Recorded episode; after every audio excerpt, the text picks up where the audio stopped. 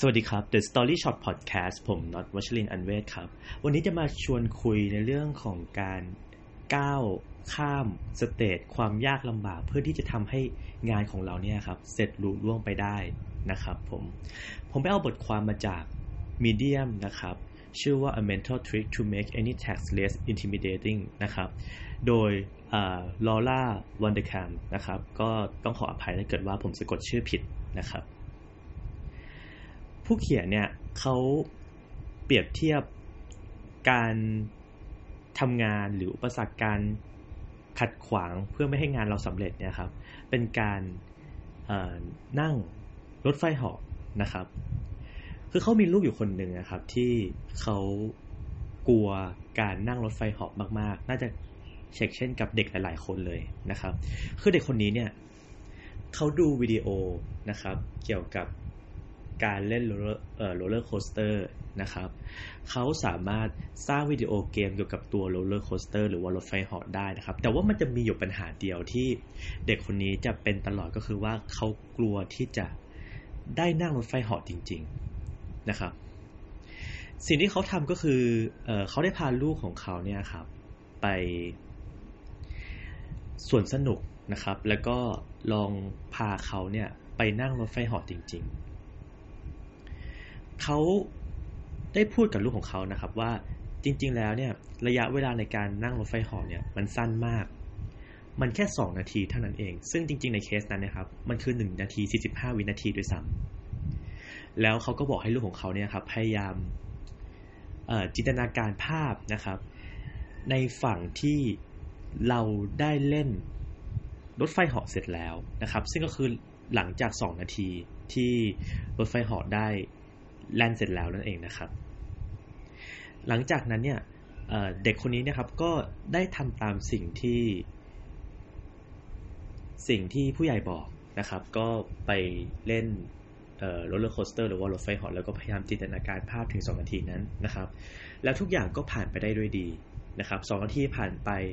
รถไฟเหาะแล่นเสร็จแล้วนะครับ เด็กออกมาพร้อมกับความรู้สึก ภาคภูมิใจ ความรู้สึกดีว่าเขาสามารถ overcome อุปสรรคพวกนี้ได้ เขาสามารถทำมันได้นะครับ หลังจากนั้นเป็นต้นมาเนี่ยเขาก็เหมือนกับว่าไม่กลัวนะครับที่ที่จะทำที่จะนั่งตัวเครื่องเล่น roller coaster อีกแล้วนะครับ มันทำให้ผู้เขียนเนี่ยครับเขา นึก trick ของการทำงานขึ้นมาได้อย่างหนึ่งเนี่ยครับก็คืออการจินตนาการภาพถึงอนาคตนะครับผมซึ่งการจินตนาการภาพถึงอนาคตเนี่ยเขาบอกว่าเฮ้ยมันมีเป็นมันเป็นพื้นฐานที่สำคัญเลยนะครับ ที่จะทำให้เรามีวินัยในการทำงาน แล้วนอกจากเรื่องของวินัยในการทำงานแล้วเนี่ยมันก็ไปเกี่ยวข้องกับความสุขของเราด้วยเช่นกันนะครับ ซึ่ง การจินตนาการภาพถึงอนาคตเนี่ยมันเป็นสิ่งที่สำคัญมากนะครับ เขาเล่าให้ฟังอย่างนี้ครับ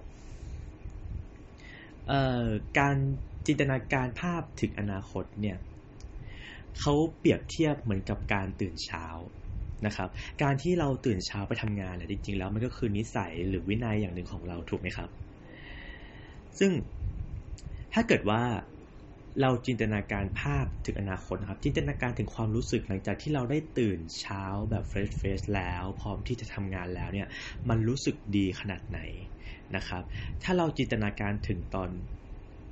ถึง moment เหล่านั้นได้เนี่ยครับจินตนาการถึง future you ได้เนี่ยเราก็ มันจะมีแรงครับที่ทำให้เรารู้สึกว่ามีวินัยมากขึ้น แล้วก็รู้สึกอยากที่จะลุกจากเตียงมากขึ้น เพื่อเอาตัวเองเนี่ยนะครับ เข้าสู่ภาพอนาคตเหล่านั้นที่เราตั้งไว้ได้นั่นเองนะครับ มันก็จะทำให้เราสามารถ overcome กับอุปสรรคที่ขัดขวางการทำงานของเราได้ แล้วมันก็จะทำให้เรามีโมเมนตัมในการที่จะ overcome อุปสรรคอื่น ๆ กับงานอื่น ๆ ด้วยเช่นกันนะครับ ซึ่งแน่นอนนะครับในเรื่องของการมี discipline หรือว่าวินัยเกี่ยวกับเรื่องของความสุขเนี่ยก็เป็นเฉกเช่นเดียวกันนะครับเขาบอกว่า self เนี่ยมันมีหลาย ๆ มิติเลยนะครับที่เขาเรียกว่าเป็น multiple selves นะครับซึ่งในทางจิตวิทยาแล้วเนี่ยมันก็จะมีเรื่องของ experiencing self ก็คือเรากำลังทำอะไรอยู่หรือว่าเรารู้สึกอะไรอยู่นะครับ แล้วก็มีเรื่องของเอ่อ remembering self ก็คือว่าเอ่อเราเอ่อจะเป็นเวลาไปกับอะไร เรากำลังคิดถึง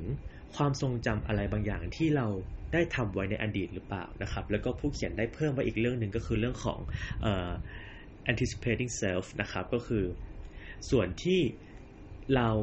กำลังนึกฝันในอนาคตของเรานะครับ ซึ่งตัว uh, anticipating แล้วก็ remembering self เนี่ยมันมันทำให้เรารู้สึกว่า อยากจะทำบางสิ่งบางอย่างที่มัน wonderful มันดีขึ้นมานะครับ anticipating เนี่ยคือเขาจะเปรียบเทียบเหมือนกับการเล่นไอสเกตหรือว่าสเก็ตน้ำแข็งนะครับ anticipating เนี่ยมันทำให้เรารู้สึกอยากที่จะเอาตัวเองไปหมุนสปินอยู่ข้างนอกนะครับ อยู่บนลานหิมะนะครับ your remembering self เนี่ยมันทำให้เรารู้สึกนึกฝันถึงแสงไฟที่อยู่บริเวณลานสเก็ตน้ำแข็งลงไปถึงน้ำแข็งนั้นๆนะครับ ช็อกโกแลตที่เราได้กินหลังจากที่เราเล่นไอสเก็ตเสร็จ แต่ว่า your experience self นะครับ มันก็คือสิ่งที่คุณได้ประสบพบเจอมาเนี่ยทำให้เรา รู้สึกว่าเฮ้ยเราขี้เกียจไม่อยากที่จะไปอะเราอยากที่จะนอนอยู่บ้านเฉยๆนะครับ เปิดทีวีดูนะครับ ซึ่งถามว่าสนุกไหมมันก็สนุกนะครับ แต่ว่ามันอาจจะไม่ได้สนุกและน่าจดจำเท่ากับการที่เอาตัวเองไปเล่นใน Ice Skate นะครับ หรือว่า Ice Link นั่นเองนะครับ ซึ่งเเขาได้เสนอวิธีแก้ไขปัญหาตรงนี้นะครับ ที่จะทำให้เรามี happiness จากวินัยของเรามากขึ้น จากการนึกภาพฝันในอนาคตของเรามากขึ้นเนี่ยครับ ก็คือ ถ้าเรามีความตื่นเต้นที่อยากจะทำอะไรบางอย่างนะครับ หรืออย่างน้อยๆเนี่ยมันเป็นสิ่งที่เรารู้สึกมีความสุขนะครับ ที่เราได้ทำมันลงไปแล้วเนี่ยครับ เราอาจจะต้องกั้นฝืนใจสักเล็กน้อยในเวลาอันสั้นเนี่ยนะครับ เพื่อที่จะ challenge ตัวเองเหมือนเป็นการแบบนั่งรถไฟหอบเนี่ยครับที่พูดไว้ตอนต้นเนี่ยครับผ่านไป 2 นาทีหรือผ่านไปถึงสเตจหนึ่งนะครับ มันจะทำให้เราก้าวไปสู่future ภาพฝันของเราเนี่ยครับซึ่งก็คือแฮปปี้สเต e ของเราได้นะครับ และนี่คือ The Story Shot Podcast แล้วพบกันใหม่ใน EP หน้า สวัสดีครับ